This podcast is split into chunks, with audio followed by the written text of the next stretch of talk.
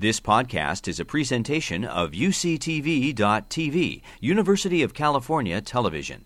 Like what you learn, help others discover UCTV podcasts by leaving a comment or rating in iTunes. You can easily imagine a herd of horses running up that hill.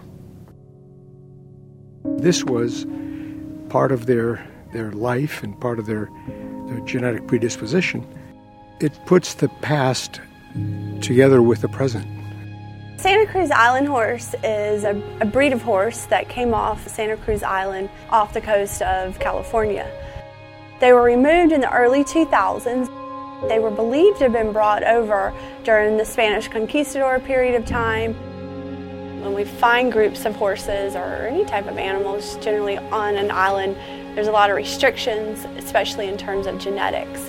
However, there's only 60 of these horses left. We're doing research to look at how to preserve the breed for future generations to come. It's really important, I think, to come to the island and see where the natural resources were located. So you can see why the horses stayed on this side of the island. The other side, the terrain's really rugged. And the fact that the forage is such a at a short stage, then there's a lot less fiber in it, so the horses can get more out of it. Granted, there's absolutely no water content. So that means that the horses were probably really, as we know, efficient in terms of what they did eat and could easily maintain their body weight. And it's actually a pretty harsh environment. Yes. But then horses are actually used to living in some very harsh environments. Equids can live in very harsh environments. If they're related to the Iberian breeds, like the older genetic testing suggested, then that's a very arid, dry climate as well. So they genetically should have been adapted. We think because they were on that island that a few of the effects that we see now, such as a gentle nature, possibly came from the lack of no predators. Also, the size of the horse. They are a smaller horse. That also might be related to the limited amount of nutrition that's found when you live on an island. They're wild, they're gentle, they're intelligent, they're trainable. They almost seem like a like an untouched, pristine animal.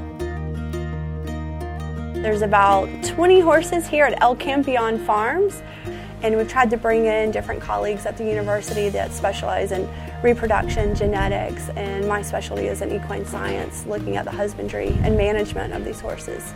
This uh, season, uh, for the first time, we're doing some outcrossing.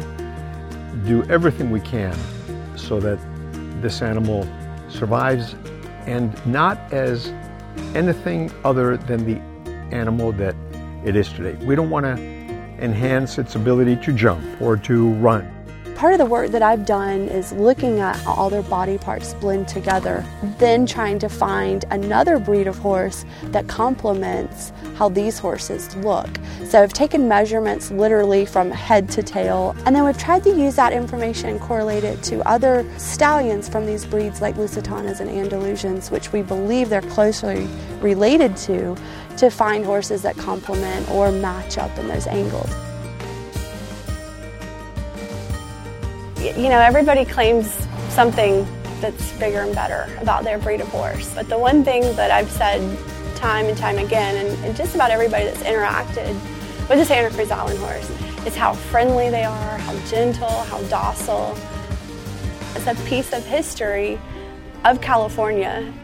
If we lose these genetics, we lose these horses, we lose that history and a piece of our heritage. So I think it's really important to try to preserve for future generations. You've been listening to a podcast by University of California Television.